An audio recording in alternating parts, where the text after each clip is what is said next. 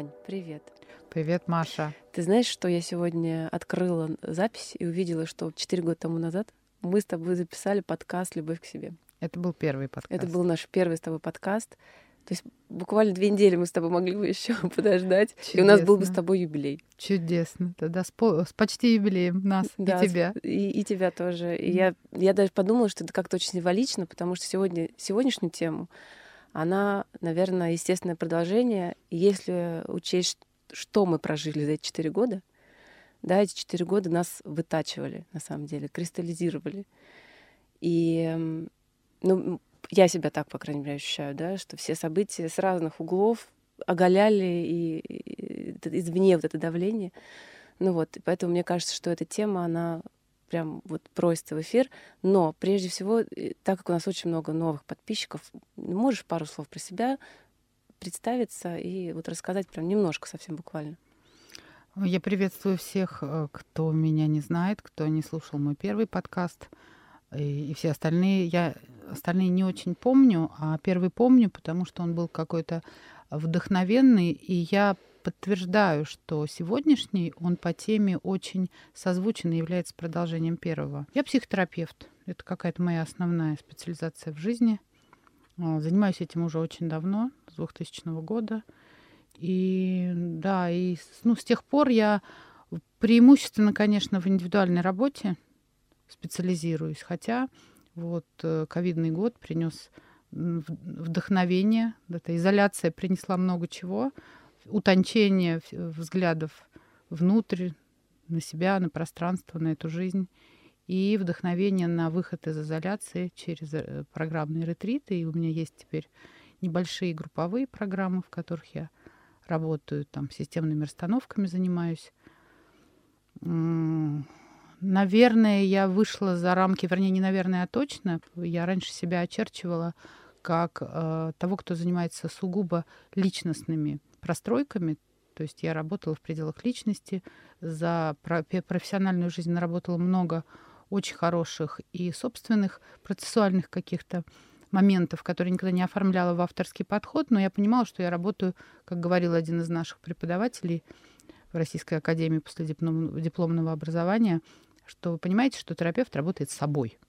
Поэтому не столько важно, чем вы владеете, хотя это нужно. Ну, как говорят сейчас, это скиллы. Угу. Сколько важно, какой вы на, там, на личностном уровне, это ваша собственная простроенность, ваше собственное здоровье.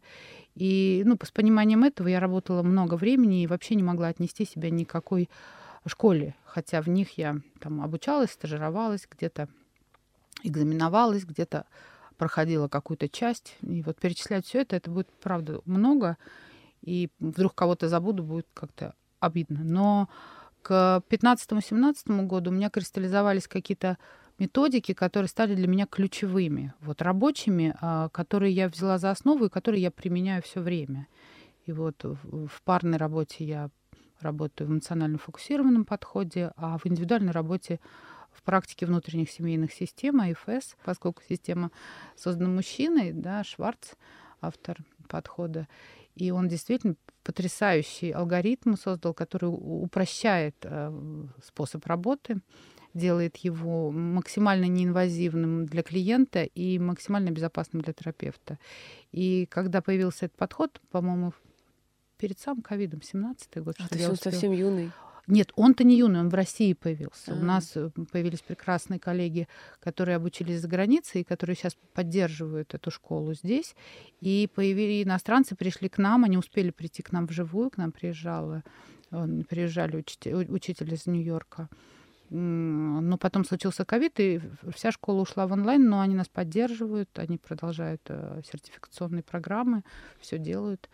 И это стало моим каким-то опорным э, инструментом в психотерапии, как будто бы я получила вот окончательный фундамент э, как бы из, из состояния персонального джаза я перешла в оркестр. Вот тут я, я поняла, что я нашла сообщество, я нашла своих. Вот в ЭФТ и в ЭФС я нашла своих. И это дало мне какую-то базу. Это все, слава богу, случилось перед ковидом, потому что, ну вот когда мы все пошли в онлайн, наличие именно алгоритмической э, методики, в которой есть четкий алгоритм, в который ты действуешь согласно э, прописанному порядку, есть э, то, что ты проверяешь. Э, это упростило возможность работать в онлайне, не теряя качества. Потому что раньше я говорила о том, что я работаю только вживую, только через поле. Я вообще не знаю, как это. Угу. Можно в онлайне. Сейчас я могу в онлайне с, с высокой степенью ответственности говорить о том, что это работает, меняет. И да, вот. И когда все это закрылось, и мы стали переживать то, что переживаем, каждый пошел в первую очередь, конечно, внутрь себя, столкнулся с какими-то своими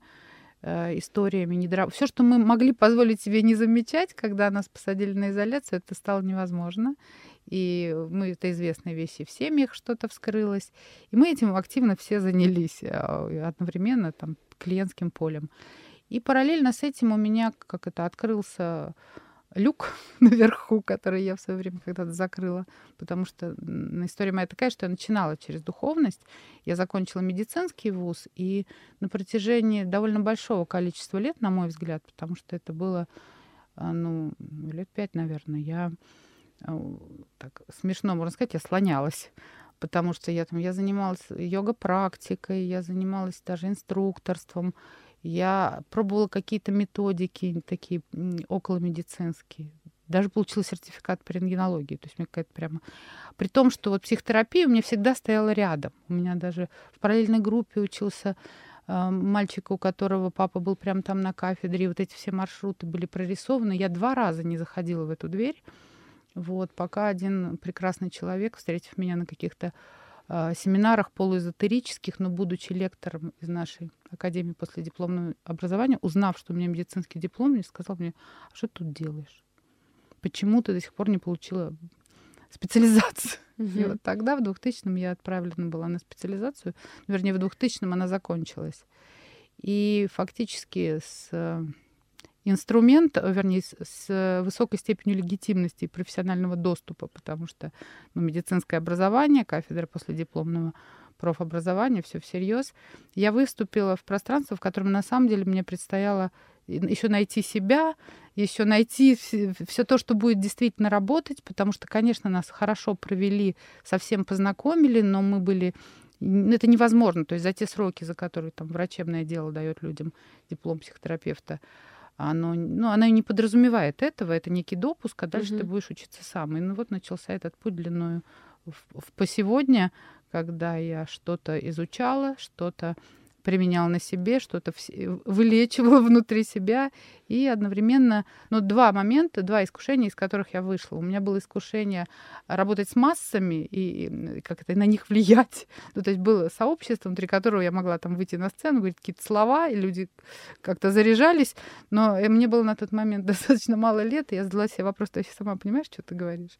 А главное, у тебя самой за тобой что-то стоит, и когда ты это говоришь. И я, честно себе ответила, нет.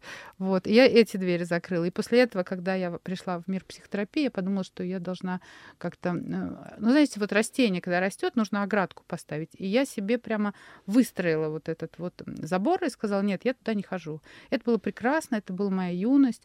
Такая вот она хип хиповская, эзотерическая моя юность, низкий поклон, я ни от чего не открещиваюсь. Но прямо сейчас я это не использую. Тем не менее, я все равно очертила себе эти рамки, и внутри этих рамок я занималась, я всегда говорила, я занимаюсь личностью. Если вы подойдете к теме, где вот станут экзистенциальные вопросы, ну, тогда к вам придут, когда человек сам себя выстроил, на правильную конструкцию, там сверху как-то все хорошо сонастраивается, начинает работать. И действительно так есть, и так и было. Людям приходят интересы, возможности. И у них есть внутри инструмент, при помощи которого они сверяют и могут не ошибиться или могут не попасть там в лапы какой-нибудь секты или еще куда-то. То есть важно, я, собственно, увидела в духовно-эзотерических кругах много людей, особенно которые вот сильно эмоционально а, нуждающиеся в помощи определенного рода психотерапевтической, они пытаются решить все через дух, и попадают на всякие жизненные неурядицы иногда. И я тогда подумала, что вот как-то управлять и манипулировать такими людьми дело вообще неблагое, пользы в этом никакой нет. А это, это происходит невольно, потому что там люди, которые говорят, скажи мне, что делать, скажи мне, как мне поступить. То есть очень легко там оказаться гуру или еще каким-то там просветленным учителем, и поехали. Вот. А психотерапия, она дала мне вот такой профессиональный мундир, рамки, а, там, осознанность, понимание каких-то своих а, существенных э, искажений, нуждающихся в, ну, исправление, не нравится мне это слово, но вот то, в чем я сама нуждалась. И, собственно, возвращаясь к тому, от чего я оттолкнулась, ковидная история мне разрешила открыть этот люк. Я не знаю, как это получилось. И не столько я там стала трансперсональным терапевтом, я, наверное, в том же русле и работаю, вот, просто по эффектам, по состояниям, про, по тому отражению того, что происходит с людьми в, в, вот в поле моей профессиональной деятельности, я понимаю, что я позволила себе работать чем-то большим, чем просто личность. Но это скорее вот, это совершенно из другого места, чем то, что было в моей юности. В этом очень много и осознанности, и сомнений, и ответственности, и понимания того, что когда мы вот шагаем в этот мир, начинаем вдруг говорить, что там я творец своей жизни, нужно это привести. Я, да, сейчас из каждого утюга говорят, что ты творец своей жизни, а когда ты это говоришь, что на самом деле стоит за этими словами? Что ты можешь дать человеку как реальный инструмент для того, чтобы он смог хотя бы на это настраиваться? Потому что понятно, что я с этой информацией уже вот, ну, начиная с 2019 года долго и как-то она варится, и тут э, события всякие происходят, и ты себя через все это про проводишь. И ищешь э, этого управления свыше. Поэтому вот, ну, я по-прежнему психотерапевт с нюансами, так могу сказать. Я, например, как клиент АФС могу сказать, что э, то, что я пришла в АФС в психологии из духовности как раз, вот как раз как ты расскажешь про вот этих, которые скажи мне, как мне быть и так далее. И АФС как раз помогло мне совместить духовность с психологией, то есть не убрать вот эту часть, а просто отделить ее и сказать, что она классная, ресурсная, она твоя, но это часть. И что мне еще нравится в ЭФС, потому что там есть э, self, и я вот себе это представляю как, эм, как душа, да, ну то есть вот как в Кабале нас учили, что у нас есть душа, это некая часть большого, большой души. И, и вот в АФС мне и этот инструмент дал возможность лучше себя узнать, но при этом не уйти от своей духовной части. И это так здорово. Ну, может быть, давай начнем с, с фундамента какого-то вообще прознания себя. Я просто вот думала о том, что человек рождается с каким-то набором качеств, да, mm-hmm. ребенок. Плюс э, он рождается в семью. Сейчас можно да, я отзовусь да, да, на да. то, что ты сказала да, про ИФС? Да. А для меня пол, ну, это полностью совпадает, и в этом ценность этого подхода. И для меня селф — это представительство души в личности. Угу. Тут важный очень момент, когда, например, человек даже, ну, например, программа души у человека большая очень, и он правда пришел влиять на массы, но а, а личность точно так же, как и физическое тело, является инструментом. И если его на этот инструмент не настраивали, можешь себе представить, что спускается высокая энергия, личность, а в личности у нас есть эго. И я видела очень много историй, когда вот этот как бы, духовный поток на время захватывается какой-то частью. И эта часть, ну вот, начинает делать э, с этим потоком то, то что ей кажется правильным да. в этот момент. А наша духовность — это селф. Ну, я хотела сказать, селф — это Будда в нас. И чем больше мы с ним синхронизируемся, чем больше мы селф, управляющие своими частями, тем больше мы истинно духовные. И, собственно, из этого места и можно и быть творцом своей жизни. На АФС подходе великолепно объясняется как раз вот это то, что говорится из каждого утюга. А, как, как быть творцом? Быть в селф. Из селф состояния, просто селф состояние это то, что может, а это не действующее состояние, это состояние сознание. И вот присутствие сознания в точке личности или там в пространстве личности, которое охватывает при этом все части и управляет ими, и создает возможности явления духа через душу в физическом теле, социальных проявлениях и всевозможных манифестациях, связанных с действиями в жизни. Да, ну теперь вопрос, как к этому селфу пробраться через все личности. Вот здесь как раз про знание себя, как узнать, что это селф, а не очередная личность, через которую, которая тебя затопила, и вот она э, общается со всеми через тебя. Вот, да, вот поэтому я стала тебя спрашивать, э, знание себя, оно с чего начинается? Потому что на настолько слоев, с чем-то мы рождаемся, что-то нам мама с папой рассказали, что-то в школе рассказали, общество навязало, э, этика, мораль. А где вот где мы? Или же мы все время меняющаяся эволюционная система. Вот я все время меняюсь. Я в 8 лет, я в 16, я в 25, я в 40. Это все таки разные я. Вот. Селф никогда не меняется. Никогда не меняется. Ты так. сам, я с тобой могу вот, свериться. Знаешь в себе состояние, из которого ты одна и та же. Всегда. Да, да. Даже с детства. Да. Я очень хорошо знаю. Да, я тоже хорошо знаю. Там нет, там нет, это не меняется. Скиллы меняются, преобразуются. Вот, собственно, возможность э, что-то хорошее делать со своей личностью, это возможность преобразовывать части при помощи внимания селф. Угу. Если про это. Я думала о том, как вот вкатываться в тему понимания себя. И, и по, коли уж наш подкаст это эволюционный следующий шаг после любви к себе, я могу так сказать, что там инструментом любви я уже говорила, что любить это значит знать. Да. Я, по-моему, там приводила Говорила. замечательную историю про то, что один человек очень философски развитый сразил меня словами оппонирования своей маме, говоря, что ты не можешь ее знать, потому что ты ее не любишь. Ну, когда кто-то говорил, ну, то есть любить значит знать, знать значит любить. То есть подлинный инструмент познания у нас находится в сердце. Угу. Конечно же, когда нас там приучают какие-то школьные навыки приобретать, вообще нас очень перемещают в голову, и нам кажется, что это познание. Это не познание. Это другое. Вот подлинное, когда я знаю. В знании есть спокойствие, в знании есть точка любви.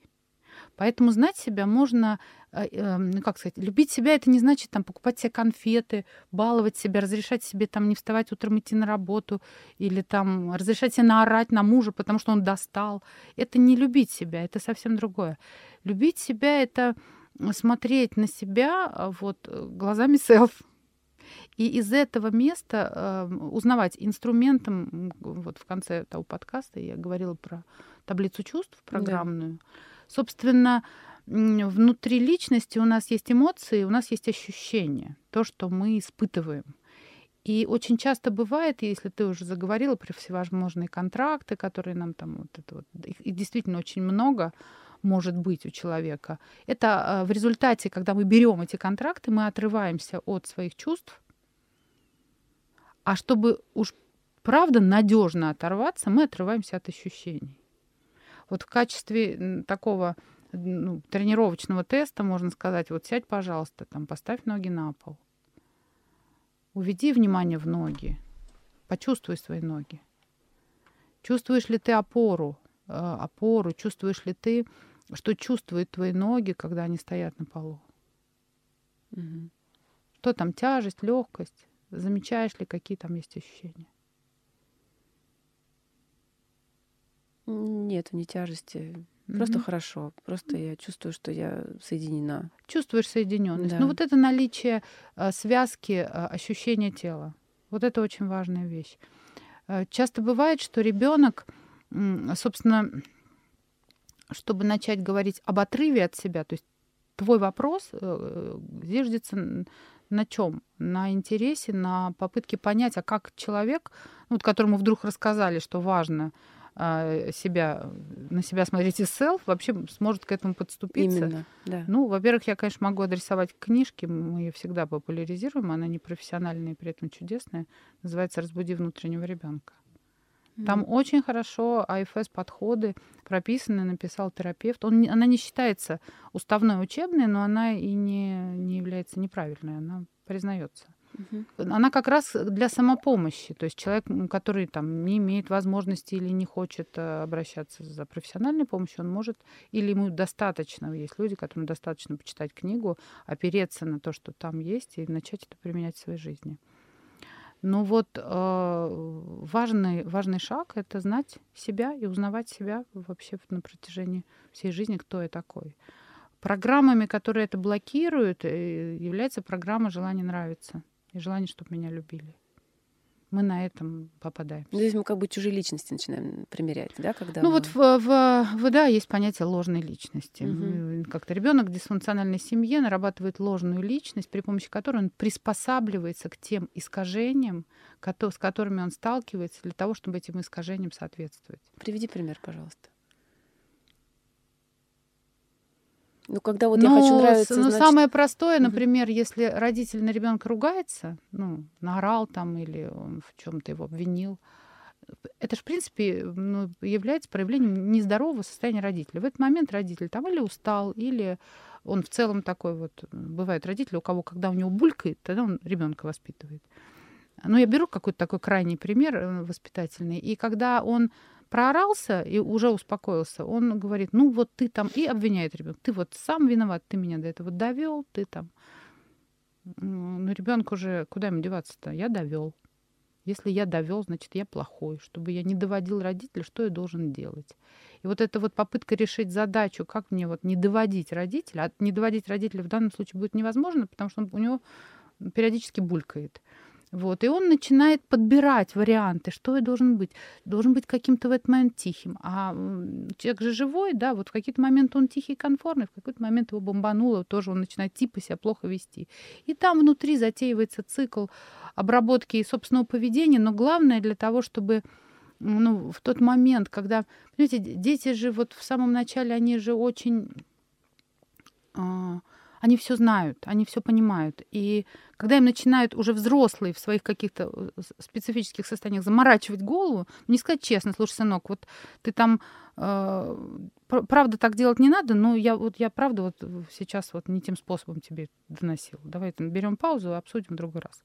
Ну вот что-то такое. Мгм. Честность. Это То есть, дети понимают. Конечно. Тогда они не Тогда они не сходят с ума. Мгм. Вот это вот это главное, чему меня учили в другой совершенно школе, что родитель может быть любым. Мы имеем разные все исходники. У нас разная генетика, у нас разная родовая передача вот эта воспитательная. У нас совсем нет здоровой преемственности семейной. У нас ее мало очень, к огромному сожалению. Но есть семьи. Ну и вот если ты понимаешь... Вот это к вопросу знать себя. Я понимаю, что вот такой родитель, что у меня периодически булькает. Будьте хотя бы с ребенком честными. И это не про то, прости меня ради бога, это значит побил, потом плачет. Потому что это, конечно, для ребенка тоже большая травма. Это какая-то, какое-то спокойное принятие и своего состояния, и а, отдавать себе отчет о том, что сейчас может происходить с другим. И вот такая честность. Вот на честность дети не, в ответ на честность родительскую дети не сходят с ума. А если нету честности, если родитель, пока он в авторитете, пока он вот значимый до определенного возраста, ребенку для того, чтобы соответствовать тому вранью, который гонит вот родительское поле, ему тогда надо сойти с ума. И- а вот инструментов для того, чтобы сойти с ума, это вот опять же программные. Не верь, не чувствуй, не доверяй себе, Мгм. не чувствуй и Мгм. ничего не говори по этому поводу. Поэтому возникает такая ситуация, что люди э, в жизни, особенно в близких отношениях, могут говорить о чем угодно, нежели о чем-то живом, что затрагивает их самих в их э, персональном, вот там парном или внутрисемейном процессе. А при попытке прикоснуться к живому, если там есть какие-то противоречия, несогласия, бывает так бабах. Все либо орут друг на друга, либо разбежались. Э, И тут вот тот самый негативный цикл, который в эмоционально фокусированной терапии берутся обрабатывать качественно и учить пары из него выходить. Поэтому отрыв от себя, то есть ребенок, он себя знает, но он не находится при этом вот в этом, как это, вот в своем первичном состоянии, когда он себя знает как душа, ему нужно вот в идеале в личность это знание протащить. И вот на стадии взаимодействия со значимыми другими, со взрослыми, у него это либо получается хорошо, либо не очень. И мне кажется, ну, я думаю, что в этом, конечно, есть и какие-то там кармические маршруты, но э, мне кажется, что вот эти все э, изм- структуры характера, которые описаны разными типологиями, вот я пользуюсь там той, которая э, в бодинамике описана, а, эти до 12 лет она закладывается. Они как раз закладываются а, ну, в ответ на то, как со мной взаимодействовала среда, когда я проводил свой базовый импульс естественный, и насколько эта среда требовала от меня, чтобы я себя исказил. Мгм. И насколько я качественно это делал. Потому что, ну, есть такое У, у ребенка есть э, два решения, которые он может принять. И это зависит от структуры ребенка и часто зависит от количества зеркальных нейронов. Ну, еще, может быть, от каких-то потребностей. А, вариант такой движения контакт любой ценой. Когда ребенок берет на себя контракт, контакт любой ценой, это значит, что он будет делать с собой что угодно, лишь, бы, лишь бы не потерять контакт. Угу. А контактом может быть все что угодно. Даже когда родитель орет, это горячо, и родитель в этот момент иногда именно в этот момент он ярко присутствует в поле ребенка. И выбрав контакт любой ценой, он очень сильно, конечно, теряет связь со своими вот этими изначальными структурами. И у него, конечно, очень а, определенным образом сформирована ложная личность. Там вот есть то, что в ВДА описано угодничество, угу. страх перед властными фигурами. Ну, и там можно 12 черт почитать первого списка. Они прямо будут 100% у тех, кто выбрал контакт любой ценой. А есть я любой ценой. Это другая структура, когда ну, душа тоже выбирает, что пошли. То есть это душа выбирает? Я считаю душа. Иначе как ребенок может принять такое решение? Ребенок, да. у которого личность еще не просто. Я говорю про ситуацию, э, когда мы сталки... когда ребенок сталкивается с чем-то невыносимым. А, понятно. И да. если он выбрал контакт любой ценой, он будет не чувствовать это невыносимое, и он будет что-то делать с собой, лишь бы, лишь бы добиться чего-то хорошего. Иногда даже, чтобы на него орали, плохое поведение у ребенка угу. может проявляться. А если он выбрал себя, вот у него были для этого основания, он тогда жертвует контактом. И вот у нас появляются анти айтишники. Они хорошо очень работают на компьютере, отлично строят эти всякие виртуальные истории. Вот. И не очень с контактом. Я сразу это вот всех айтишников не хочу обидеть, но они... Это сохраненная незаурядность, сохраненная ну, индивидуальность, которая много чего там внутри себя содержит, просто в поле контакта не, нету, нету через что выносить в поле контакта, потому что это небезопасно. Угу. Это небезопасно. То есть там это остается, понимаешь, что небезопасно. Поэтому я ухожу в себя, получается скорлупа. Угу. Понимаю. Вот. И это называется я любой ценой. И поэтому первым нужно себя находить, а вторым контакт учиться строить. И то, и другое пространство а, для развития. И иногда бывает, что они встречаются в парах один такой весь э, люблю компании, тусовки, общения. Дело не в компаниях, тусовках, общения. Контакт это же не компания. Человек может не, не хотеть быть в компании, он хотеть будет э, эмоциональную связь поддерживать. Связь, понятно, это да, другое. Да. Угу. Может, человек может быть супер экстравертом, он при этом в контакт вообще не входит. У него великолепная ложная личность, которая на, на раз рассказывает анекдоты, балагурит, э, веселится, всех веселит, а потом в состоянии такого опустошения приходит домой и не может разговаривать ни с кем из близких. Да, эмоциональной связи ноль. Да, да, да, да. это же не про это. Я именно имею в виду, вот, когда мы говорим про узнавание себя, это про наличие у меня связи с собой и насколько я эту связь могу тогда и, и с другими устанавливать. Потому что, чтобы себя знать, надо с собой быть на связи. Я говорю про первичное повреждение. То есть есть люди, которые не сделали этого, они не любой ценой на контакт и, не себя любой ценой сохранять. Есть же вот эта середина, в которой могут быть э, представители любых профессий, да. так, чтобы я всю, всю категорию не отнесла к этому виду, ради бога. А, и это другое, это середина, та самая э, золотая. Первое повреждение, которое мешает потом знать себя, это контакт с самим собой. То есть, когда происходит что-то невыносимое, мне надо перестать чувствовать. И, но невозможно перестать чувствовать, как это, кнопка включил, кнопка выключил. Я здесь перестал, как-то так это срабатывает, что у человека в целом развивается нечувствие. Угу. Иногда ситуации какие-то, большие ситуации, которые происходят вокруг. И что они... такое для ребенка большая ситуация? Я, да, я сейчас говорю уже про взрослых. А, уже сейчас про взрослых, пока. Окей. Когда происходят какие-то большие ситуации, тяжелые и страшные, и все вдруг такие ровные. Да. Не, За, не все, все замерли. Не чувствуя отрицания. Может быть, даже и не замерли, живут, функционируют, но не чувствуют. Чтобы, а, чтобы жить, продолжить, выбрано не чувствие. Вот здесь вот, вот здесь есть баланс. Я иногда тоже говорю, интересно, я в травматической диссоциации или я просто спокойная? То есть вот не всегда понятно до конца, что, что на самом деле есть. Угу. Иногда вот здесь вот где-то стоят слезы, а ты не можешь э, их выдать просто потому, что нет безопасного пространства, в которое ты можешь вот так вот отпуститься и поплакать, понимая, что ну, тебя, ну, ты не будешь в этом один. У нас иногда люди просто так привыкли собираться, так привыкли себя держать, что даже и поплакать не могут. Угу. Это же тоже в этот момент контакт с собой. То есть у нас есть части, которые не могут уже это терпеть. Они хотят разрыдаться, хотят поплакать. Ну, у нас, например, есть какой-нибудь... Ну, я про себя даже знаю, у меня такой есть генеральный менеджер, который все будет выдерживать, который много чего может выдержать. Вот, и будет ходить. Вот. Тогда система может чу, в какой-то момент заболеть. Когда если слишком... Этот менеджер, он не очень связан с эм, функционированием органовой системы, у него есть социальные задачи, которые он должен решить во что бы то ни стало. Угу. И вот если такой менеджер захватил систему, то система может служить, а, как это, может выдержать много, но иногда недолго.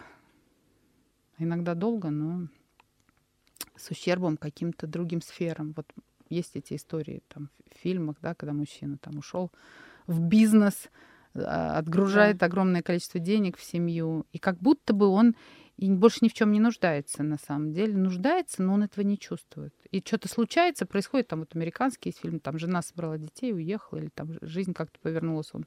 И вдруг он понял, что он потерял, но он этого не чувствовал. И он вот выбирает начать чувствовать а, в том числе эту сферу своей жизни, в которой он также заинтересован. Да. Это вот как раз пример, когда часть захватила систему. А если мама говорит ребенку, вот если ты там так ты будешь делать, я умру. Или вот уйдешь от меня, я умру. Ну, бросишь это... меня, я умру. Ну, это манипуляция. Да, ну вот в нем, в нем как ребенок, он вырастает потом как, вот что это за в нем ложная личность, которая в нем появляется в связи с такой фразой. А там по-разному может это потечь. Это по-разному. Во-первых, разные дети, разные души. А, они, они могут, э, кто-то может, например, войти в подростковость и так возвращать это маме и говорить, ты мне это говорила, ты мне врала, я тебе вообще не верю. Mm. И это может ну, пойти в нечувствие, ну, например, к родителю. Если, если душа сильная, сейчас вот много историй про то, что детки приходят, э, их вот так вот, вот так вот наши дисфункции, так просто их не, ухайдокаешь. Крепкие детки приходят, они другие. И он скажет, ты врала мне? Ну, я пошел. Вот. Такое. То есть уровень развлечения оставался. То есть душа пришла, вошла и присутствовала. А пока у ребенка инструментов было мало и обусловленность. Ребенок это истинно зависимый. Он, конечно, зависит от родителя. И это многим родителям дает такую фору. Им, им при этом кажется, что так будет всегда. Нет. Особенно, конечно, ну, раньше наше поколение, те, которые моложе, ну вот до вот этих вот последних детишек, наверное, вот двухтысячники. Да. Вот это, эти сюрпризы мы еще будем, будем свидетельствовать. А так, э, конечно, это сильное искажение, оно может родить разное. У кого-то можно тревожно-мнительное расстройство может развиться. Он э, и, и волнуется за маму, и у него такая же тревога в свою сторону, и потом это впоследствии могут быть и какие-то фобии.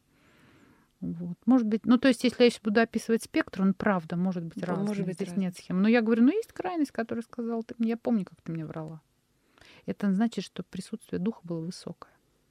Просто личность не могла это осознать и сформулировать. А некоторые детишки, они могут прямо связывать еще маленькие. Они прямо показывают родителям нестыковки. И ты вот так говоришь, а на самом деле вот так. И как? Ну, и родитель, либо он честно признает, вот либо он злится, и пока у него есть власть, он будет, значит, э, свое гнуть, но это не, тогда ничем хорошим для контакта не закончится. Либо для контакта, либо для ребенка. Но если вот сейчас пришли крепкие души, то есть вероятность скорее для контакта. Угу. А как, э, какие звоночки есть, что мы вот из ложной личности действуем, живем? А, очень хороший опорой и является ощущение. Вот я сама замечаю, что когда я в каком-то вот контакте, я с кем-то разговариваю или взаимодействую, и я могу так не спеша, спокойно проводить через себя то, что идет в отклике. Да, иногда в отклике что-то идет из пространства души прямо, да, иногда сел на канал, из тебя что-то идет. Иногда хотят проявиться какие-то части. Я иногда на терапии говорю клиенту, мой менеджер хочет тебе сказать. То есть у меня есть какой-то менеджер, вот клиент мне что-то рассказывает, а меня прямо вот, вот я не могу даже слушать, я хочу это внести. И я понимаю, это, ну, естественно, да, говоришь, слушай, вот мой менеджер хочет что-то сказать, можно я вот здесь вот а, внесу? Не будет ли тебе это сейчас много или неуместно? Это из, из живого, из осознания, что ну, вот я состою из разного, у меня есть разные процессы. И я эти процессы осознаю, и я ими как-то вот немножко управляю из ложной личности там теряется вот эта внутренняя диалоговость, если хочешь. То есть вот когда мы в себе, мы осознаем многомерность процессов внутри личности. Их, может быть, разноплановость, не назову это многомерностью, как-то многосоставные. Вот, вот, и мы можем, не торопясь, этим управлять. Самое такое яркое присутствующее в коммуникации – проявление ложной личности — это тело травмы. Когда у человека есть какая-то травма, то он, э, когда попадает в место ее резонанса или ее присутствия, то, что называется триггерной точки, он начинает тараторить. Ты, ты, ты, ты, ты, ты, ты, ты, ты, ты, ты, ты, ты, ты, ты, ты, ты, и он не может остановиться. Ну все, это тело травмы. Это можно там как это брать за плечи, обнимать, предлагать дышать или хотя бы просить замедлиться, потому что в этот момент, конечно, там живого уже нету, там, там какая-то часть, и она что-то такое вот пытается донести. Или, например, в теле появляются какие-то тяги. Ты с кем-то разговариваешь, и ты хочешь провести какую-то мысль, ты хочешь этому человеку о чем-то сказать. И там два момента. Идет либо ментально, ты понимаешь, что вот у меня такой иногда, ну, блин, ну я же способна формулировать как-то когнитивно, проявлять, я даже умею говорить, я это точно знаю. И в этот момент у тебя как будто бы не складывается, тебе трудно говорить. Это значит, что... Да, что это?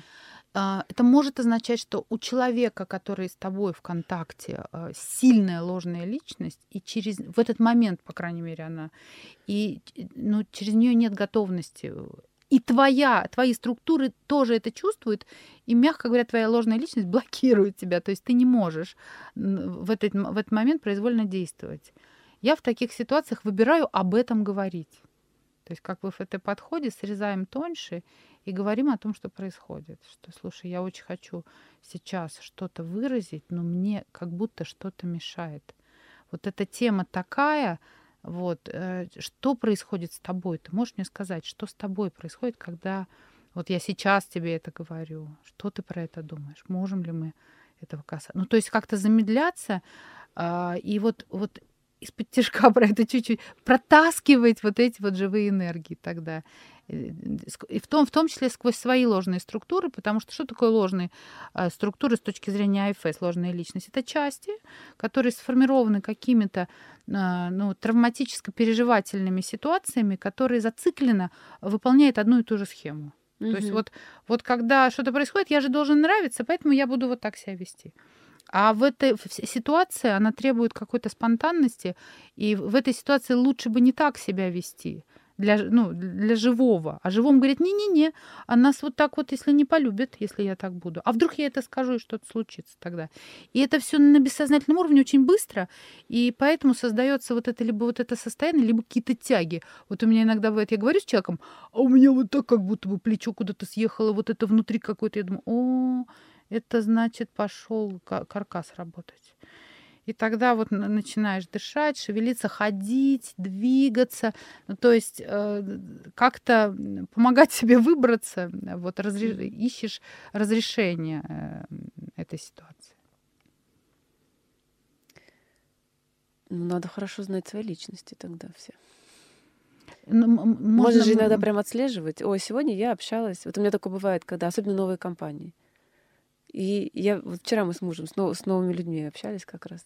И потом ехали в машине, я говорю, я говорю, я сегодня вот вот, эта личность у меня доминировала. Я говорю, я прям я ее отслеживала. Вот почему-то она почувствовала, что, что вот, вот ей комфортно сейчас вот так вот себя вести. Я потом приехала домой, думаю, интересно, почему именно это вылезло. А здесь э, можно немножко даже потенцировать этот процесс, потому что когда как тебе, во-первых, было? Вот э, я бы тебя спросила, как тебе было, когда ты была в новой компании, вот и на сцене была вот эта личность в основном? Как тебе самой было с этим? В связи с чем ты затеяла этот разговор с мужем? Ну вот как, я те, как тебе было это после? Да. Как тебе? Как тебе? Тебе было в этом хорошо? Тебе было в этом неплохо? Мне было нормально, да. Тебе было не, да. нормально. Ну да. вот в плане самопознания у тебя вот есть такая часть. Да. Но в идеале, конечно, мы все-таки а, стремимся к тому, что у нас есть селф и часть рядом. Угу. Поэтому в моменте можно э, давать это внимание. Вот если ты уже прям даже в гостях, если ты обнаружила, а что вот эта часть очень активная, все равно замечать ее, а, предлагать ей не затапливать совсем, быть рядом. Тогда угу. появится что-то, что ну, сделает это общение более живым. Да. Да. Вот, то есть то, к чему мы стремимся. И поэтому, если есть часть, которая э, всегда выходит, с ней лучше знакомиться. То есть это как, ну вот в АФС практике э, есть такие прям медитации, ты садишься, и даешь внимание этой части, пригла- приглашаешь ее. Может быть, все части хотят быть услышанными. Так что она, если она вот так выскакивает, если она вот так выходит, возможно, она что-то хочет важное, что-то доносит до тебя, какой ты должна быть в общении. Возможно, она носитель каких-то пред- mm-hmm. представлений, может, она носитель каких-то скиллов, и только, только когда она есть, ты можешь вот быть такой, там, не знаю, яркой, привлекательной, еще какой-то. Но если она, но если это чистое затапливание, то она не знает про селф или она мало с ним знакома. А если ты будешь в медитации селф давать ей внимание, ее выслушивать и говорить, что да, подтверждать ее ценность, это очень ценно, что она несет вот это, вот это, вот это, и приглашать к совместности, тогда в поле коммуникации все-таки селф плюс эта часть, которая и она уже расцветет, как бы, да, она конечно, уже лучшими своими. Конечно, и это и есть зрелая личность. Вот если мы говорим про зрелую личность, это человек, который проявляется из self с привлечением э, частей, вот угу. так. И поэтому узнала, дай ей время внимания. А так они как дети, которым, а, знаешь, как вот э, с ними мало общаются, они выскакивают, и вот как момент, вот для нее почему-то это место выхода, она выскакивает и в этот момент пользуется ситуацией, захватывает. Поляну. Скажи мне, а эта личность, она мы ее можем назвать ложной личностью, или она навсегда остается частью меня? Ложная личность это та же наша психическая энергия, которая просто сформирована жестко, ригидно. Вот это как дисфункциональная система, дисфункциональная матрица. Угу. Она имеет определенные жесткие контракты, договоренности, и в рамках она по-другому нельзя, выбора нет. Да. И, и когда вот эти контракты, ну, как self, когда дает внимание этому, то это становится не актуально, они обнуляются. И тогда вот эта энергия, она становится свободной. Mm-hmm. И она просто, ну, эта часть получает как новую квалификацию, что может быть, новую специализацию, у нее появляются новые возможности. Но не исчезает, в смысле? Не исчезает, Уже не исчезает. конечно, нет. Это же наше психическое, зачем ему исчезать? Ну, то есть имеется знание себя, это в том числе знание всех этих частей, за что они отвечают, откуда они появились и какая у них функция. Да, или с ними контакт живой постоянно. Угу. То есть вот мне обязательно иметь какую-то инвентаризацию, можно процессуально вот в этом просто все время быть. Я в какой-то момент вот остановила это узнавание. Я ну, вот на уровне ощущений, э, я, ну, где-то я понимаю, и я, и, мне главное на то, что происходит, посмотреть из self. И тогда эта энергия присоединяется, и тогда ты понимаешь, что ты становишься живей. И здесь даже, ну вот, просто это кто как больше любит. Кому-то очень нравится вот это вот, ну, разнообразие ролей, и люди вот, у меня такая, а ну, я, поскольку у меня ведущие модальности ощущения, и вот випасана мне подходит, то я прямо через ощущения и состояние. Я вот понимаю, что опа, я в состоянии какой-то, какая-то часть вышла. И там у части есть потребность, ей нужно внимание и с ней нужно правильно взаимодействовать. Задача попасть в селф. Ребят, это лифт, в который просто надо сесть. Как ты себя чувствуешь, съехать. когда ты в селф? А, основные эмоции, которые проявляют селф, это спокойствие. Если спокойствие, интерес, подлинное состояние любви как принятие, а, спокойное сострадание, если это какая-то ситуация ну, того требующие. Ну, там сострадание, сочувствие, сопереживание, тихая радость ну, скорее даже вот такое состояние благодати. Никаких ярких эмоций. Доверие. Да. Все яркие эмоции, конечно. Иначе оно и есть. Если бы мы были чистые селфи, все были бы сообщество буддийских монахов. Вот все бы и ходили такие. Но у нас тогда почва для взаимодействия был бы минимум. То есть это же игра, мы в нее играем, да. это жизнь. Ну, да. И вот они части нам для этого нужны. Это же наше психическое. Это просто это они, оно очень материализованное. То есть по уровню плотности селф и части очень отличаются. Вот. Но одновременно без селф они ригидные. Вот говорят такое хрупкое эго, да, вот для нарциссов свойственно. Это же очень ригидная часть, которая совсем не подпитывается селф. И поэтому она такая хрупкая и уязвимая. И иногда может быть такой бесчувственной к другим, потому что как тут чувствовать, чем чувствовать? Mm-hmm. Да, понятно.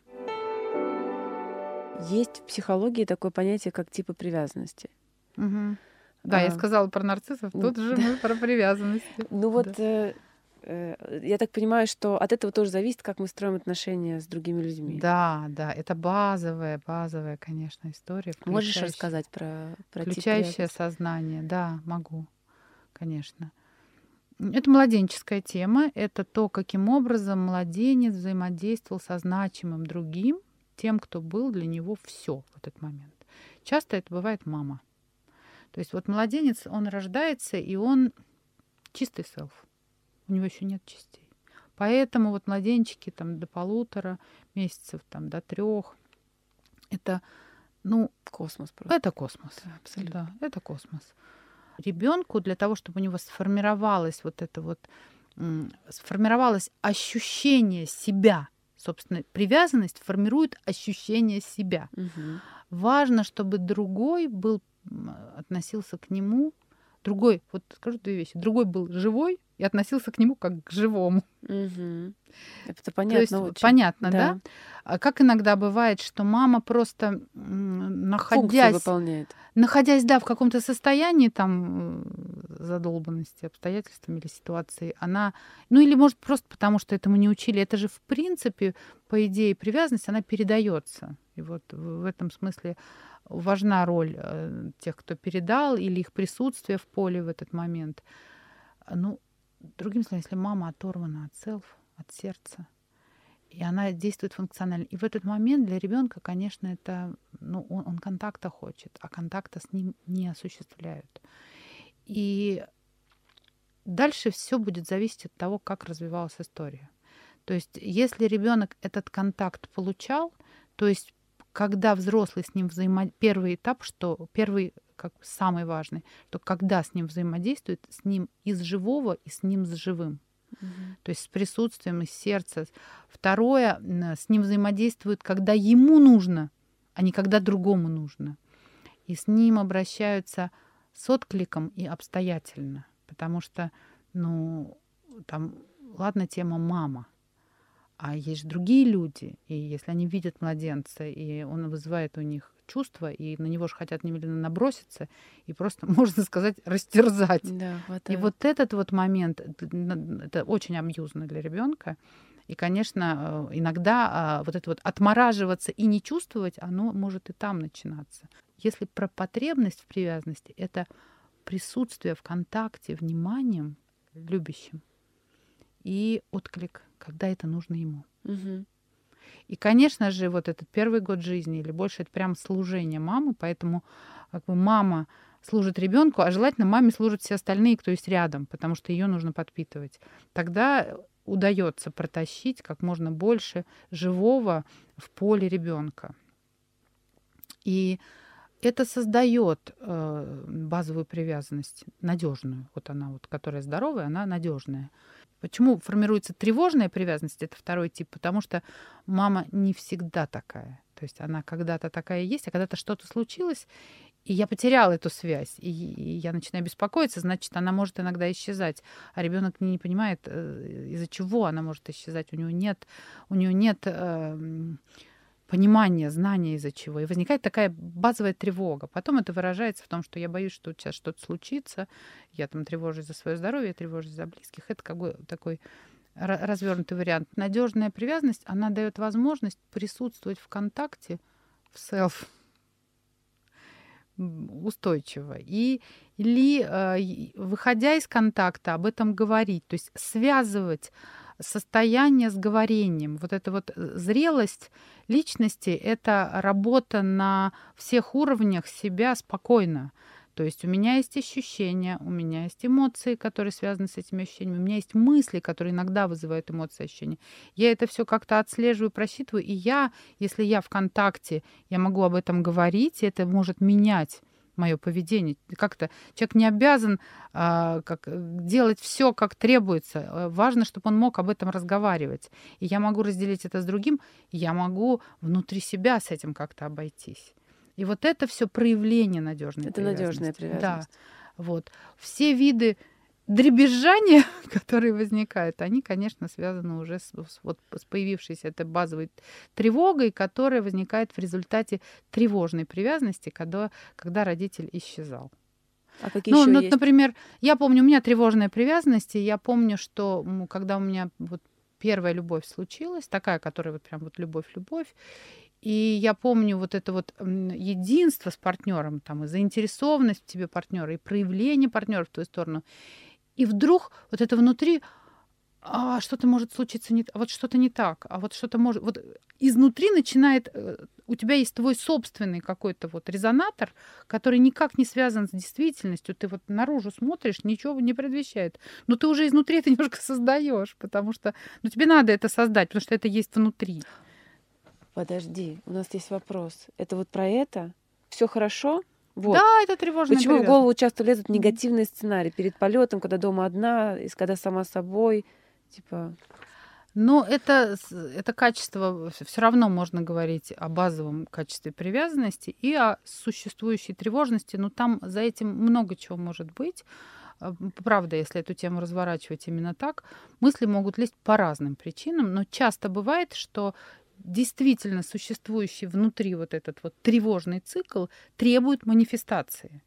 Особенно, когда все хорошо. Потому что тогда он остается внутри, и ему нет места наружу, он не проявлен. И тогда его надо проявить. Если нет в действительности, значит, могут возникнуть опасения. То есть все, что внутри у нас выносится наружу либо в наших представлениях, либо в наших проекциях на тех, с кем мы в контакте, либо даже в событиях и обстоятельствах жизни. Угу. Это тревожный цикл, конечно, он есть в основе его лежит тревожная привязанность. Но как бы в развороте, что появилась вот такая штука, там еще может быть множество событий, но источник оттуда. Источник из этой базовой тревоги. А эта тревога, что вот, вот есть и исчез. И я не понимаю, я не понимаю, исчез. Но это, понимаете, да, это не про то, что родитель вот в своей безупречности все время будет присутствовать. И тогда будет... Вот если сейчас начать ставить задачу дать надежную привязанность, ребенку можно сойти с ума. То есть для того, чтобы дать надежную привязанность, э, это просто ее нужно иметь внутри себя. Поэтому можно принять. Ну, я, например, шла через принятие своей тревожной привязанности и через все действия, которые я могу совершать э, в моменте, когда я осознаю, что мной движет, и в последствиях. Угу. То есть включаться, появляться. Это э, тревожную привязанность формирует исчезающий родитель, исчезающий в мысли, не, не, не на улицу пошел. Он может 24 на 7 быть с ребенком, но он уходит в свои мысли. И часто ребенок трясет: Мама, мама, ты меня слышишь? Часто бывают такие дети, которые э, те, которые вкусили вот тревожные, да, они вкусили, что вообще может быть, поэтому они этого требуют. Те, которые не вкусили, они даже не требуют, они, они просто ну, приняли, приняли отсутствие, но это все равно тревожная привязанность, она внутри она внутри э, создает вот эту тревогу, нехватки, что ли. То есть, когда отсутствовал родитель, я считаю, что все равно будет тревожно. Я имею в виду ментально отсутствовал родитель, и он отсутствовал в основном и все время, то это все равно будет тревожно, не дезорганизованное. Дезорганизованное, оно немножко другое. Оно все-таки про то, что э, значимый становится еще каким-то опасным. Угу и непредсказуемо. Дезорганизованно это когда э, значимый другой проявляется, он, он опасный. Он опасный. И вот это вот состояние опасности, представь, что я, а, а он, он значимый другой, он тот, кто меня в этой жизни ну, я без него не могу, он все. Я должен что-то сделать с собой, чтобы вот это, э, с этим как-то э, это принять в себя. То есть как детское насилие, например, да, абьюз какой-то. Да не, не всегда да, только насилие, иногда непредсказуемость каких-то проявлений. Но угу. это всегда как-то связано, конечно, с агрессией. Это, угу. это связано с агрессией, или, мне кажется, все-таки еще ну, привязанность рано формируется, поэтому я про вранье не буду говорить. Вранье оно сводит с ума, и это в более поздних историях. А, иногда психический процесс у родителя может дезорганизованную привязанность. А вот э, депрессия послеродовая? Да, да тревожно-дезорганизованную. Там, угу. Ну, как, если человек с живым соприкасается хоть сколько-то в родителе, то это, она будет все равно тревожно дезорганизованная. Знаешь, вот э, очень яркий пример из жизни, чтобы понять, что такое человек с дезорганизованной привязанностью, это человек, который выключается в контакте, когда к нему хорошо, угу. и включается, когда к нему плохо. Ну, например, я для нее все, а она прям, а только я сказала, все, я ухожу. И тут она включилась, я тебя люблю, не оставляй меня. И дает в этот, она может давать энергию только на, на негативе или он.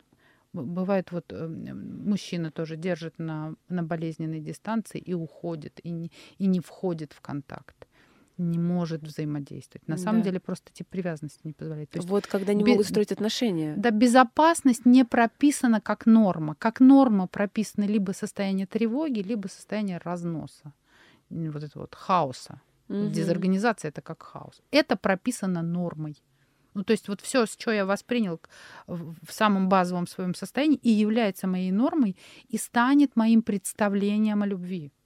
И я в дальнейшем из пространства буду это запрашивать, и я буду в пространство это манифестировать. И тогда моя жизнь сложится на основе того, как я себе ощущаю и потом представляю любовь. И какие бы картинки я не смотрел, какие бы романы я не читал, я буду действовать, исходя из вот этой вот своей подложки, базы. Угу. И, конечно, если в этом аспекте, ну, чтобы менять, надо менять именно тип привязанности. В этом смысле психотерапия — это трансфер, это формирование привязанности. И часто бывает в терапии человек проходит вот все эти стадии полной тотальной зависимости, ощущение, что он без терапевта вообще дышать не может. И это создает ложное ощущение, что вот там создает там психологи зависимость от себя. Нет, это, человек, это доверие в поле позволяет ему регрессировать до этой стадии. Это обязательный да, пункт? Ну, для психотерапии, да. Я вот сейчас mm-hmm. не беру психологическое консультацию. Для психотерапии, да, иначе зачем все это кино?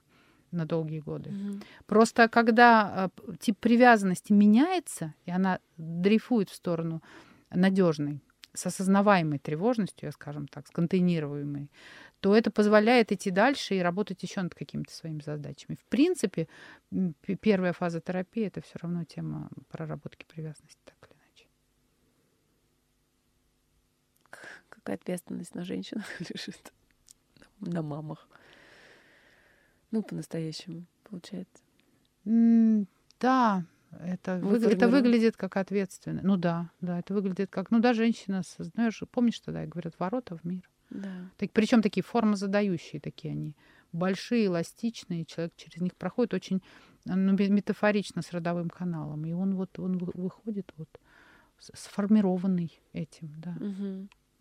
Получается, что на самом деле знание... А какая ответственность на мужчине и на мире? Да. Что счастливые женщины, наполненные, это потенциал большого будущего, здорового. Это сейчас... Потому что у женщины же в потребности прописано это дать. Она это не дает из-за того, что ну, она дает максимум, на который способна каждая мама. Э, хоть она тревожного, хоть она дезорганизованного выпустила, она из своего сердца стремилась дать максимум. Другое дело, что у нее в итоге получалось. Ибо она была обусловлена. Ну, да. Обусловленность лишает возможности свободно действовать. Для того, чтобы преодолеть обусловленность, мы существа социальные, нам нужна помощь. Да. А, существа, которые способны там внутри себя сами что-то делать, они обычно и наружу не выходят. У них социальных связей не устанавливают. Ну, такой вот вариант а, аскетического ухода а, в духовность. То есть, а выходя, мы уязвимы, и мы нуждаемся. И мы нуждаемся в помощи. Поэтому я говорю, что это сцепка. Именно поэтому семья, в общем-то, в хорошем ее смысле, большая патриархальная семья — это контейнер для женщины, которая рождает и может выпустить в мир кого-то живого дееспособна. Слушай, да. а, а вот представляешь, тогда получается, вот, например, в Израиле э, декрет длится 4 месяца. То есть хочешь не хочешь, все израильтяне с тревожной привязанностью. А, смотри, не так. А, ведь э, вопрос ребенок с кем-то это вопрос с кем ребенок. Это замещающая фигура. Какая а, замещающая бабушка, фигура? Няня могут... Конечно, если она присутствующая, то нет. Просто фигурой привязанности будет не мама. Все вот. понятно. Да. Тут важно, что вот первое время это те самые руки, до двух лет, те самые руки и те, та, та самая фигура, не знаю, там грудь, бутылка. Даже бутылку можно давать так, что ребенок будет контакт чувствовать, а можно грудь давать так, что ребенок будет э, в фрустрации одиночества. Это разное. Это, вот. Сто процентов. Вот. Да, можно быть рядом, но при этом вообще не быть рядом. Да, да, да это... это вот про это. Но нужно понимать, чтобы вот тоже аудитории сейчас не сверхзадачи не наформулировались перед собой. Мы вот такие, какие мы есть. И часть знания себя э, должна базироваться на любви себя. Ну, ты, я знаю, что я вот такой. Дальше уже а, чтобы я хотел в пределах того, что я знаю про себя, делать иначе, ну, например, для, для любимых детей там, или для любимого человека, и какие мне ресурсы для этого потребуются. Вот момент знания себя — это еще такая реалистичность подхода, что я знаю, что бы я хотел сделать, какие мне для этого нужны ресурсы и что я готов делать. Это вообще разные вещи. Я хотела быть, э, бы иметь там что-то там, но для этого я ничего не готов делать. И это вопрос, значит, нужно идти, искать, просить любви. Знание себя — это в том числе и наличие такой позиции, как понимание. Ну что, она, вот это принятие, часть вот принятие. Есть. Да, да. Не, не, не только эта часть у меня есть, а принятие, в том числе собственных несовершенств. Несовершенств, да, да, да. принятие. И дальше мы, мы, у нас есть вот эта дельта, внутри которой мы можем измениться. Но просто это требует последовательного внимания, и э, то, чего в каждой конкретной ситуации нужно просить, это любви. Если мы чего-то не делаем, значит, у нас нет любви на это. Любовь как единственная движущая, созидающая сила, способная создавать все что угодно. Но ее можно просить. Вот это то, что нам может дать. Мы иногда просим, дай мне, вот чтобы у меня это было, дай мне столько любви, чтобы я мог, первое, начать это хотеть, а второе, мог начать видеть, что для этого нужно. То есть мы же здесь для того, чтобы что-то делать. Но иначе бы по молитвам нам, правда, все давалось. Просто нам бы вот так падали. Но это тогда, наверное, не соответствует каким-то задачам вот здесь материализации нашей души. Нашей души. Конечно. И поэтому вот это, это, это то, к чему я пришла сейчас. Единственное, чего нужно просить, это необходимого количества любви для всего, потому что она все связывает. Любви к этому человеку, любви к этим детям, любви к этой там ситуации. Угу. Даже если я хочу ее преобразовать. То есть как только, знаешь, как говорят, если я что-то отрицаю, я не могу это изменить. Даже все стадии вот это принятия чего-то там тяжелого проходят через выход из отрицания. И тогда спускается энергия. Ну это, знаешь, вот это, Боже, дай мне радость, э, разум и душевный покой. Принять то, что я не в силах изменить, мужество изменить то, что могу, и мудрость отличить одно от другого. Вот в совокупности это содержит в себе тему знания себя. А, вот если как-то систематизировать тему, поскольку мы здесь говорим про знание себя, а, первое знание себя, знание о своей многомерности. То есть человек должен быть информирован о том, что он вообще многомерное существо божественного происхождения, которое спустилось в материю а, для того, чтобы проводить и реализовывать что-то очень важное. И что по условиям игры он это полностью забыл. Угу и что очень важно ему это вспомнить. Но для того, чтобы вспоминание было в принципе возможно и не разрушительно для него, у него должна быть э, качественно простроена основная структура, которая в материи проявлена. Это у него должно быть нормальное физическое тело, э, более здоровое, и простроенная личность, в которой и есть вот это представительство духа, души, self, которая управляет э, всеми остальными структурами, которые там есть, части. Угу. И тогда, а, и тогда, находясь там, можно запрашивать бесконечного расширения вот этого пространства любви, которое способно расширять рамки самопознания, раздвигать горизонты представлений о реальности, о действительности, о том, что есть на самом деле этот мир, эти люди, и что я сюда пришел такое провести, что способно наполнить меня удовлетворенностью, счастьем и сделать счастливыми других вот этот вот этот купол светимости через меня на других, на пространство, в которое я проявился. Это и может быть смыслом жизни каждого. А нюансы, через которые я буду делать, кто-то будет одно на материально-социальном плане делать, кто-то другое, это не важно. Важно, чтобы сам механизм был именно этот. Да, понятно.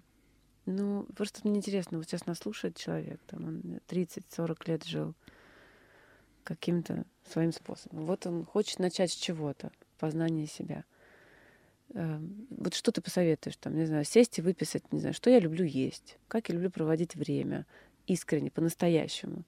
Там, э, люблю ли я то, что любит мой муж, или нет? Или я все-таки люблю других вещей? Вот это, это есть такие шаги к познанию себя, вот даже какие-то вот на таком примитивном уровне. Потому что я, например, знаю много пар, которые она мне потом говорит, ну я вообще терпеть не могу вот это вот все делать. Ну я это делаю, то, что он любит. И вот. А где ты? Я бы, я бы запросила в душу тот способ, который нужен мне для того, чтобы я начинала узнавать себя.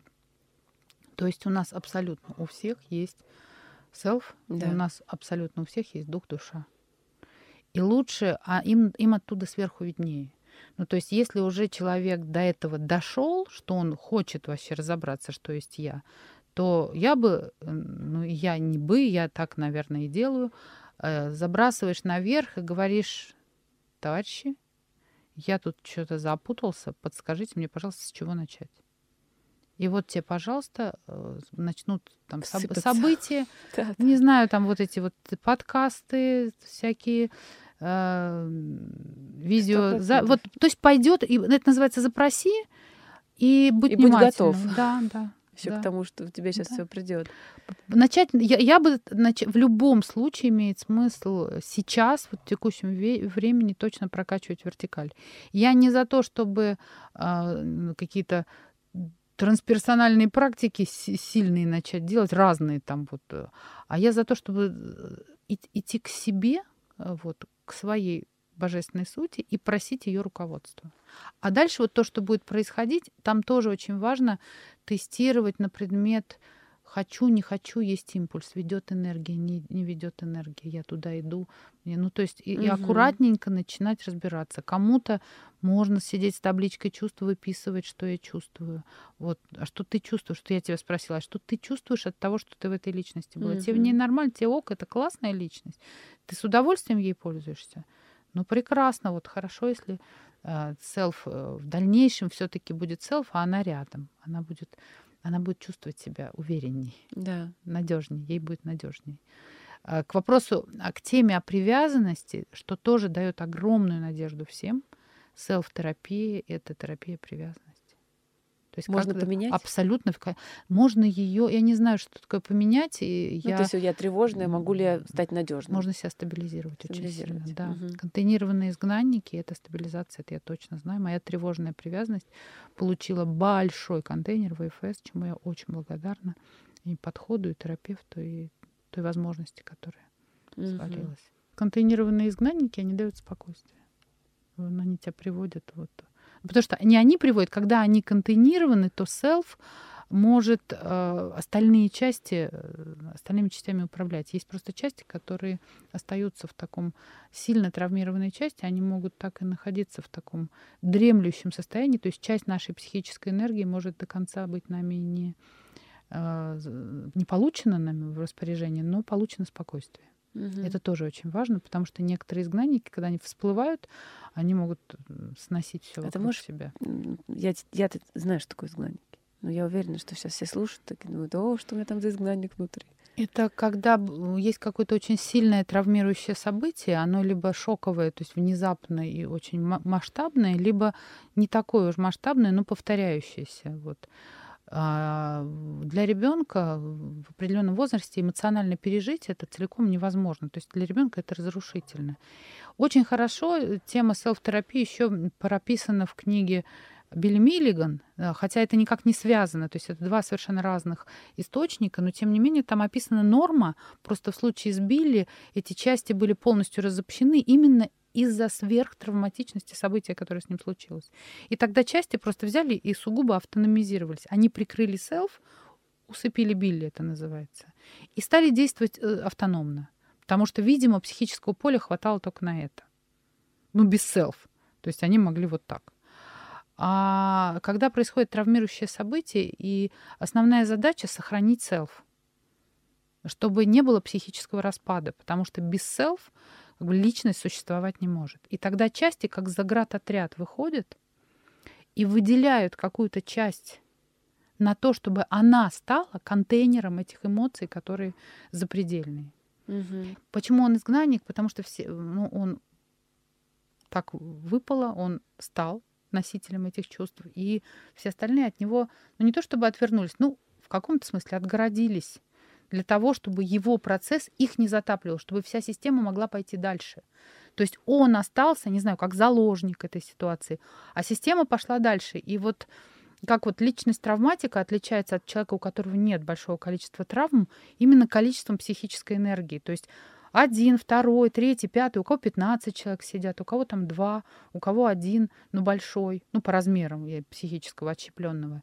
И вот он эти чувства все время испытывает, но система опять же стремится их не, про, не пропускать. Но случается так называемое триггерное событие, то есть что-то напоминающее это во внешнем мире.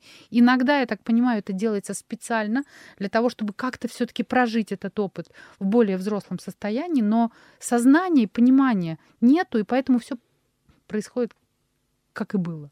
Также безысходно, безнадежно и травматично. То есть он ретравматизируется, получается? Да, и это событие, оно скорее добавляет ему в копилку, и на него, ему, сбра... да, да. И ему сбрасывается этот весь болезненный опыт, и он убежден, что жизнь это вот это.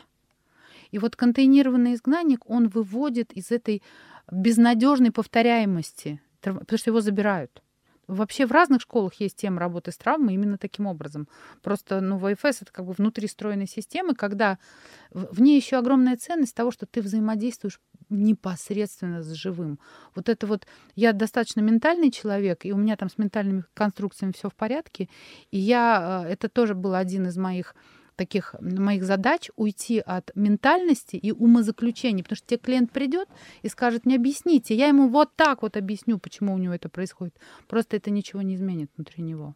И тут вот задача была уйти в процессуальность, а вот АФС в этом смысле дала алгоритм и живое поле, ну просто от того, что это большая школа, и в ней есть и Григор, если хотите, он помогает еще работать ты взаимодействуешь, и когда, когда человек оказывается в живом, в контакте со своим живым, вдруг для него это реально действенно, и он находит эту часть, и он о ней заботится, и он ее забирает из этой боли и создает для нее другую реальность, на внешнем плане у него появляется другая реальность.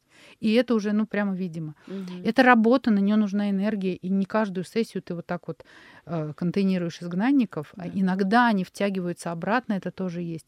Но вот эти удачи, когда это случается, они прям переворотные, и они опорные. Личность, конечно, тогда становится э, ресурсной, более ресурсной. Иногда, когда изгнанник э, исцелился, ну то есть наполнился, он может приобщиться к целому, и это вообще большое благо, тогда часть психической энергии просто можно вернуть. Но здесь я сейчас говорю о необходимости подключения телесной работы, потому что наше тело есть вот это тело помнит все, и вот там нужны какие-то вещи, я разные сейчас там пытаюсь использовать и применять для того, чтобы э, прямо вся структура зажила, вот прямо зажила вся. Угу. А, тело, тело очень нужно, его очень важно включать. Вопросы тебе позадаю от подписчиц. Да. Как найти опору, когда ты максимально не в ресурсе? За последние два года череда потерь, потери беременности, э, спецоперация, мобилизация, отъезд мужа, развод, потеря жилья. И кажется, что хорошо уже не будет, что раньше жил в пузыре, а сейчас вот она настоящая жизнь. Ну да, это такой прям блок тяжелых событий и обстоятельств, которые выпали человеку. Ну, во-первых, огромная поддержка и огромное сочувствие. ну, вопрос прямо здесь напечатан, да, не, непонятно, человека через него не ощущается, не видно, не слышно. Mm-hmm. Это ситуация, в которой очень вот, вот эта вот опора на себя, прям заменяем на других и ищем этих других. Вот здесь я вспоминаю про ту самую вертикаль, так как вот куда-то прийти помолиться или дома на, кровати, сидя, возопить прямо, прямо возопить, потому что вот не в пузыре теперь хочу быть, давайте помогайте мне, при, при, принесите обстоятельства, дайте мне силы, дайте мне то количество любви, которое мне нужно для того, чтобы я мог вот это все Ну, во Вселенную, то есть там, неважно, к Богу. Да, туда, куда для человека, то, то через вертикаль. Есть же даже такое выражение, что сирота — дитя Бога. Вот это вот вот это то же самое. Мы периодически, ну, каждый по-разному, каждый в своем каком-то э, ключе, но проходит эти точки обнуления, когда кажется, что хуже вот не бывало, самое, самое худшее, что могло случиться со мной. И вот на этом дне, ну, во-первых, на нем важно оказаться, прям позволить себе испытывать ту боль, которую мы испытываем, потому что если я ее не испытываю, то я не могу и возопить тут, и, и тогда меня не услышат и не придет помощи. Вот эта тема дна первого шага и вот этот вот контакт с тем, что я чувствую по поводу того, что творится сейчас в моей жизни, и как я хочу, чтобы это во что-то другое. Я, я сюда зачем-то же пришел. Здесь начинаешь вспоминать Франкла, там Эгерт, который в концлагере сказал, что если меня Бог сюда поместил, значит, есть в этом какой-то смысл. И если есть какой-то смысл, я хочу... Вот Франкла держал смысл. Он говорил, дайте мне смысл. Не обязательно, что для человека будет именно смысл. То есть это была его история. Вот. Я бы просила э, тепла, любви, какой-то энергии поддержки, какого-то перетекания отклика от других людей, от обстоятельств. Все, что может меня вытащить. Я, я вот поскольку контактный человек, то я ищ, начинаю искать по горизонтали помощи у людей, но в данном случае всегда соотнесясь с вертикалью. Тогда придут те самые люди, те самые события, те самые обстоятельства. Ну и верить в то, что это полном потенциале ситуация может преобразовать что-то очень важное или внутри меня, или иногда, ну, то, что называется, дать человеку вообще новую жизнь. Быть, хотя бы быть готовым это принять. Иногда такое бывает. Из какого-то э, такого неуправляемого, неосознаваемого приходит что-то, и оно может прийти только так. Это про такой, такой большой процесс. А есть еще технологичный момент, который программный, вдашный, такой маленький диалог с собой, что я чувствую по поводу происходящего всего, что испытывает мое тело, что говорит мне мой внутренний ребенок. Здесь очень важно вот к живому к себе обратиться. Мой внутренний ребенок в этот момент как раз может быть в отчаянии, плакать, думать вот ну то, что девушка там женщина написала, она возможно написала именно из ребенка, что он мне в этот момент кричит Угу. Да? Иногда можно обратить внимание, что говорит мне мой внутренний критик. Вот эти все вещи, ничего хорошего больше не будет. Вот это, то есть структурировать вот этот поток, разделить, что говорит мне мой внутренний критик. И дальше, а что скажет мне мой любящий родитель. И вот из любящего родителя иногда у нас нет этих закладок, иногда у нас нет этих закладок, и тогда мы должны это себе создать. И вот закладка из любящего родителя — это Любящий родитель, даже если он ничего не может сделать, он верит, надеется и молится. Иногда вот вспомни фильм «Жизнь прекрасна», любящий родитель способен сделать чудо для своего ребенка даже в рамках невыносимого. невыносимого.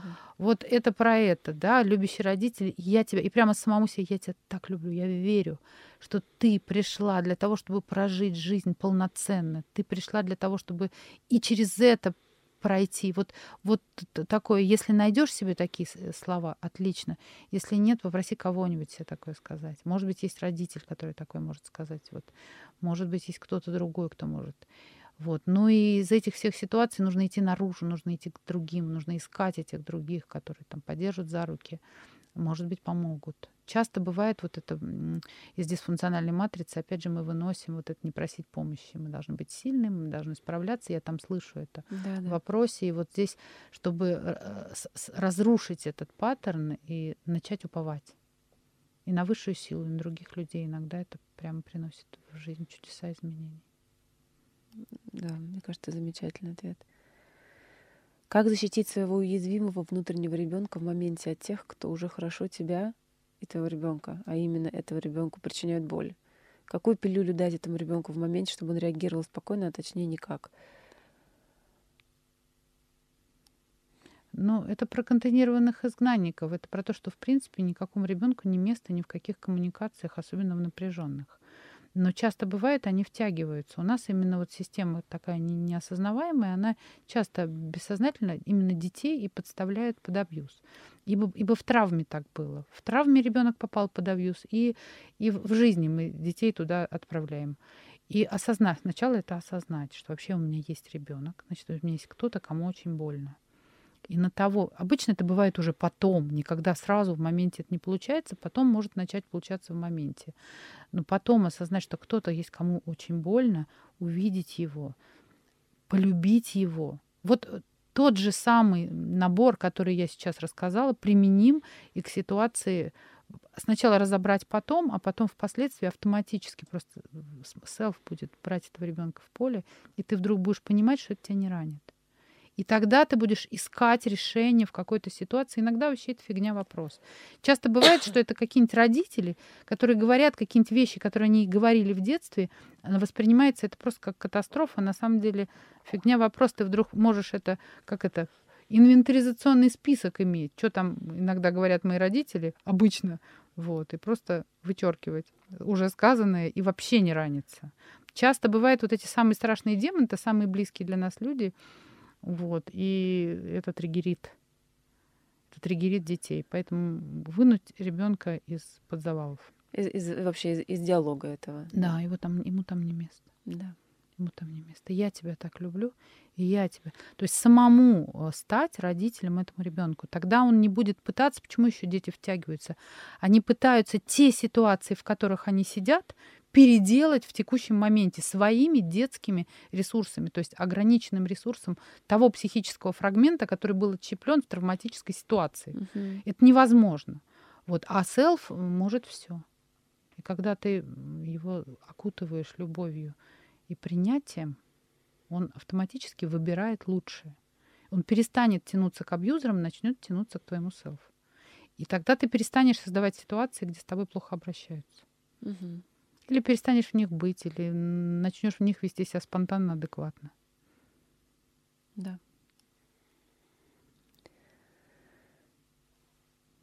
Что такое интуиция? Как ты считаешь?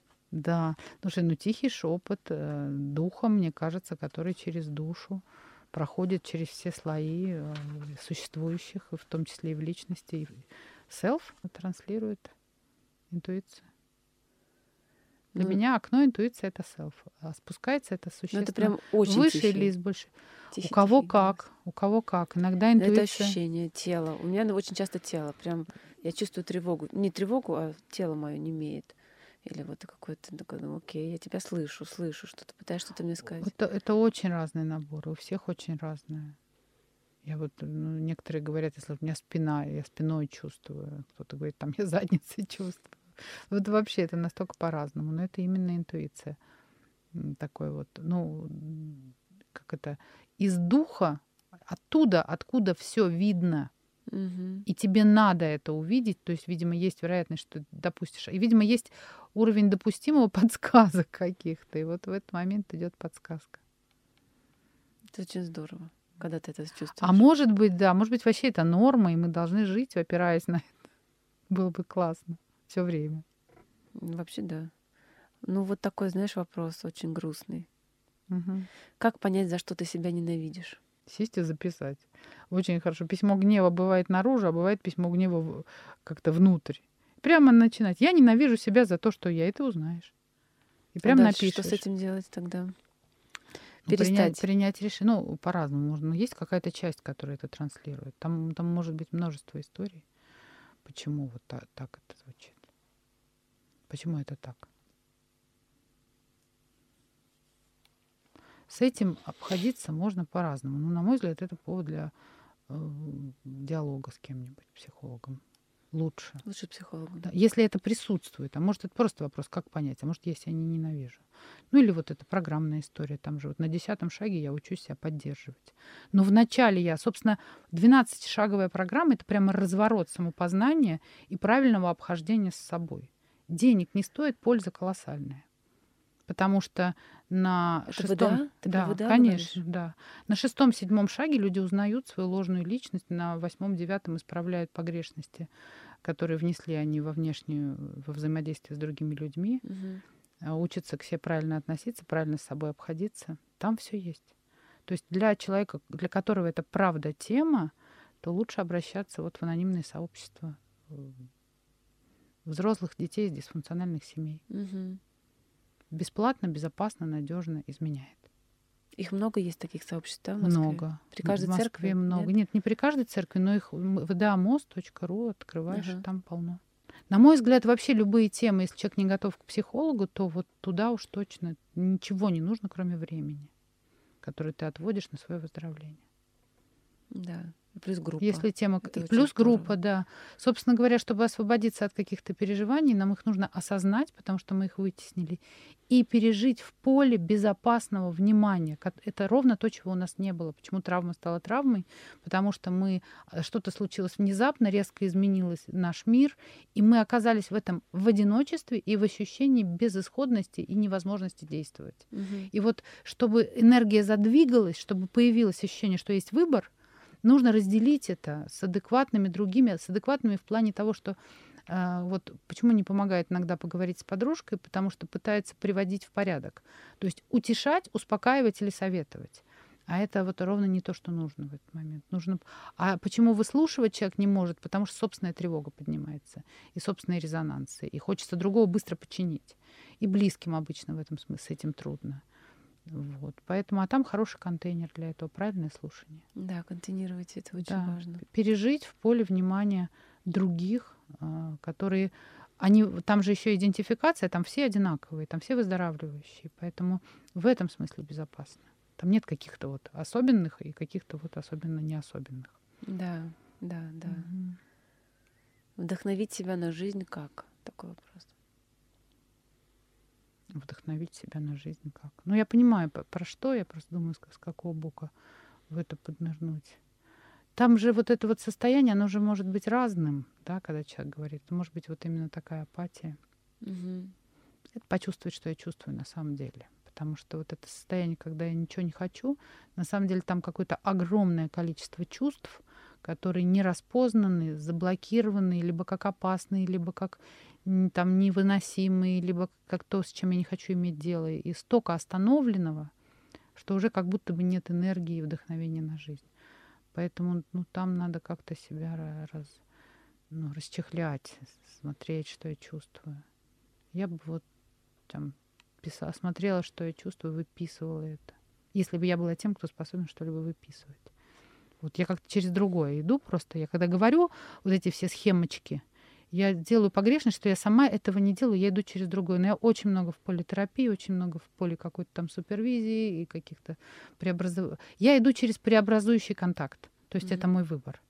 Поэтому всегда есть вариант с этим иди к другим, которые знают, что с этим делать. Пре- Предварительно помолись, чтобы тебя провели к тем, кто действительно может тебе помочь, и тот, кто будет для тебя безопасен, а, адекватен, полезен и так далее. Если нет ресурсов материальных, есть вода. То есть я про то, чтобы не оставаться одному. Поэтому, когда я даю всякие схемы, ну вот я понимаю, что я этого не все равно не делаю. Лучше даже зачитать таблицу чувств другому. Не, ну для кого-то Пог- поговорить о работает. том, что волнует, и снова зачитать таблицу чувств. То есть Мгм. замечать свои чувства. Потому что когда они в таком конгломерате забетонированном, тогда и человек такой, уба, такой контейнер всего невыносимого. И же, конечно, тут какое тут вдохновение, когда столько асфальта внутри. Мгм. Надо его как-то расплавлять, расплавлять. Есть еще тема, кстати, физической активности. Она тоже классная. Она тоже, вот мы включаем тело, бегаем, прыгаем, ходим, Это очень, танцуем, на самом деле, вообще, танцуем, да. поем, поем. Это вообще, особенно какие-нибудь аутентичные истории с народным пением. Вот. Хлопаем, топаем, вот по себе хлопаем. Прохлопывание, есть вот эта вот э, работа с травмой через прохлопывание, протопывание, движение глазами. Вот. Вообще, мне кажется, какая-то любая активность, которая требует определенной дисциплины. Да, убираем дома, вот, через не хочу, вот, когда хотела не сказать, наводим с, порядок. С обычного, вот может да. быть, начать какие-то уборка дома. Да. Каждый день маленькая зарядка полчаса. Вот мне кажется, вот такие маленькие приносят Да. чудеса в Да. изменении. Да, да. Особенно если какие-то деструктивные, э, если элемент в жизни там. Да. Иногда покричать. Вот, если нужно, чтобы вот блок какой-то сильный эмоциональный вышел, можно выйти куда-то на природу и позволить себе прокричать, а там, глядишь, и слезы пойдут. Потому что иногда это ситуация, когда просто проплакаться человек не может. мгм. Ну, то есть это все про, с одной стороны, размягчение вот эмоционально, с другой стороны, действительно включение, а, активация тела для того, чтобы оно могло это все отжимать, выбрасывать, выпускать наружу, наружу, наружу, чтобы это не сидело внутри. Это же потом болезни, да, все, они Да. так проявляться начинают. Да, да, соматизация, конечно, она потом уже может привести к расстройству в теле. Да. Тело несет на, на себе всю нагрузку психического неотреагированного, и поэтому вот как бы нет вдохновения на жизнь. Иногда нужно начать говорить о чем-то, о чем я не могу позволить себе говорить. Иногда нужно начать разрешить себе допустить мысли какие-то, которые я не допускаю. То есть здесь настолько ну, широкий спектр всего. Есть, кстати, аффирмация, которая она так и звучит. Я хочу жить, я выбираю жить, и дальше я выбираю жить полной жизнью. И вот ее можно говорить себе, слушать, как структура реагирует на говоримое, и говорить себе много раз. Можно ее писать. Это, Мгм. как, это работает как утверждение. Мгм. Есть еще э, такой вопрос, э, открывающий вопрос в пространство, а как может быть еще лучше? Вот это уж совсем из позднего, вот это Аксес Бар это несет. А как может быть еще лучше? И я понимаю, что этот вопрос, он задействует энергию селф на, в режиме интереса и преодолевает вот эту штуку, связанную с оценочностью. То есть как наш ум, он, как он только что-то оценил, он назвал это плохим или хорошим. Дальше мы хотим либо это получить, либо от этого избежать. И мы перестаем, на самом деле, взаимодействовать с реальностью а, гибко. Да, мы уже к чему-то резко стремимся или от чего-то избегаем. Вот а, чтобы уйти от оценочности, проявляется интерес к ситуации как таковой. Вот есть такая ситуация. Но я тестирую, вообще она мне не подходит. И я спрашиваю, как может быть еще лучше? То есть это запрос во Вселенную, чтобы мне что-нибудь получше подкатили. Да. И через это может подойти другое состояние, другое пространство возможностей, другие люди. Это очень хорошая тоже ресурсная история. Как бы ни было плохо или как бы ни было хорошо, из хорошо, чтобы не сваливаться в тревогу, страх это потерять, из плохого, чтобы из этого начать выходить. А как может быть еще лучше? Ну, это вообще про историю того, что мы все время как-то должны немножко эволюционировать. Да, Но не, не в сравнении с другими, а в сравнении с собой вчерашним. да. То есть, Вот это точная система координат. Это я э, вчера, и я сегодня, и я завтра, и я так далее. Другие Мгм. люди, неважно, во-первых, это разные души. Во-вторых, у них разный опыт, они пришли для разного. У них у нас мы совершенно разные, во- невозможно сравнивать себя с другими. Но иногда э, фрустрация видения э, достижений других является можно ее обратить в ресурс, можно Мгм. посмотреть, что если тебя так это вообще затрагивает, наверное, ты этого хочешь, а значит можешь. А тогда давай искать ресурсы, чтобы тоже, и это может сильно подвигнуть, как это зависть в этом смысле. Конкурентность в хорошем смысле слова может быть двигателем. И человек может на этом сдвинуться с мертвой точки. мгм. ну, мне кажется, я все спросила. Ура! В качестве отклика и того, что прямо сейчас пришло, скажу, вот э, знание себя, э, в том числе, мы можем не все знать про себя, важно правильно себя идентифицировать. И есть такая у Фенско-скоморожья приговорка. Это, это такие наши прапрапредки, которые остались после как раз той самой древней Кипрбореи, оставались долго, и они влились уже в, в такую христианскую культуру, и в том числе своими какими-то праздниками и прочим. Они говорили, я со светом по свету к свету. Я отдаю себе отчет, что далеко не все в этой, в- даже в аудитории могут принять такую идентификацию. И я ее не навязываю. Но я точно знаю, что те, э, кому это отзовется, э, озвучивая это так, получит управление и руководство свыше для правильного самопознания, познания собственных инструментов и нахождения в этом трудном времени помощи, поддержки и решения самых трудных и болезненных ситуаций. Мы действительно одно большое световое целое.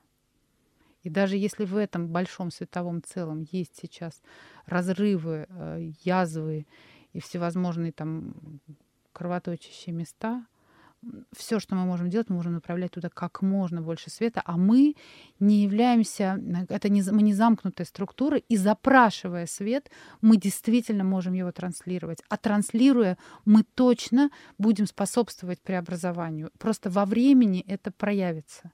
Главное не переставать этого делать. Я со светом по свету к свету, и как может быть еще лучше. Так что я такие штуки оставляю от себя. Спасибо большое.